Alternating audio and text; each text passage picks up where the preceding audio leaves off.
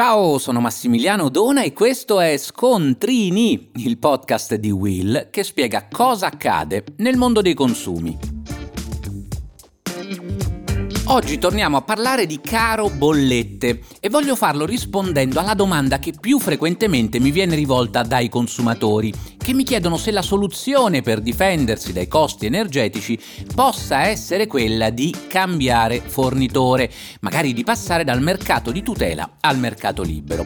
Posso capire la preoccupazione delle famiglie se è vero che, come riportato dal recente rapporto Coop 2022, addirittura un italiano su tre a Natale farà fatica a pagare le bollette. Ed allora forse è meglio cercare un altro fornitore? Purtroppo la risposta non è sempre semplice. Fino a un paio d'anni fa era facile cambiare e trovare sul mercato offerte più convenienti, ma oggi non è più così, anzi si rischia di passare dalla padella nella brace. C'è il serio rischio di restare vittima delle promesse irrealizzabili del marketing dell'energia non essendoci più contratti a prezzo fisso ed essendo ormai tutti indicizzati, come accade nel mercato di tutela, la convenienza del mercato libero ormai è quasi nulla.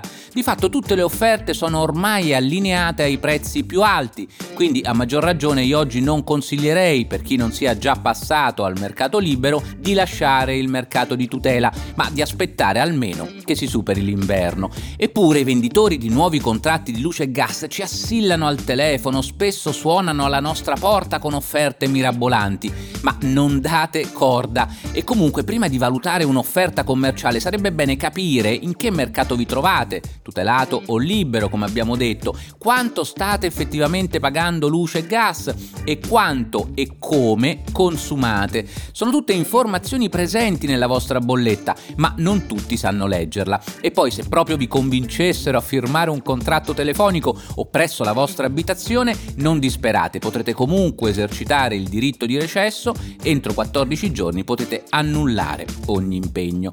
Per concludere, come dico sempre, nonostante la preoccupazione sia tanta in questo periodo, il prezzo non deve essere l'unico elemento da valutare nella scelta di un fornitore, conta anche la sua solidità, la capacità di gestire eventuali problematiche e reclami che, considerato quanto sono necessari luce e gas, possono essere davvero drammatiche a volte. Insomma, per cambiare forse non è proprio il momento migliore. L'unica cosa che possiamo fare per ora è imparare risparmiare, a cominciare dal riscaldamento. Ma su questo sto preparando un nuovo episodio. E voi lo sapevate?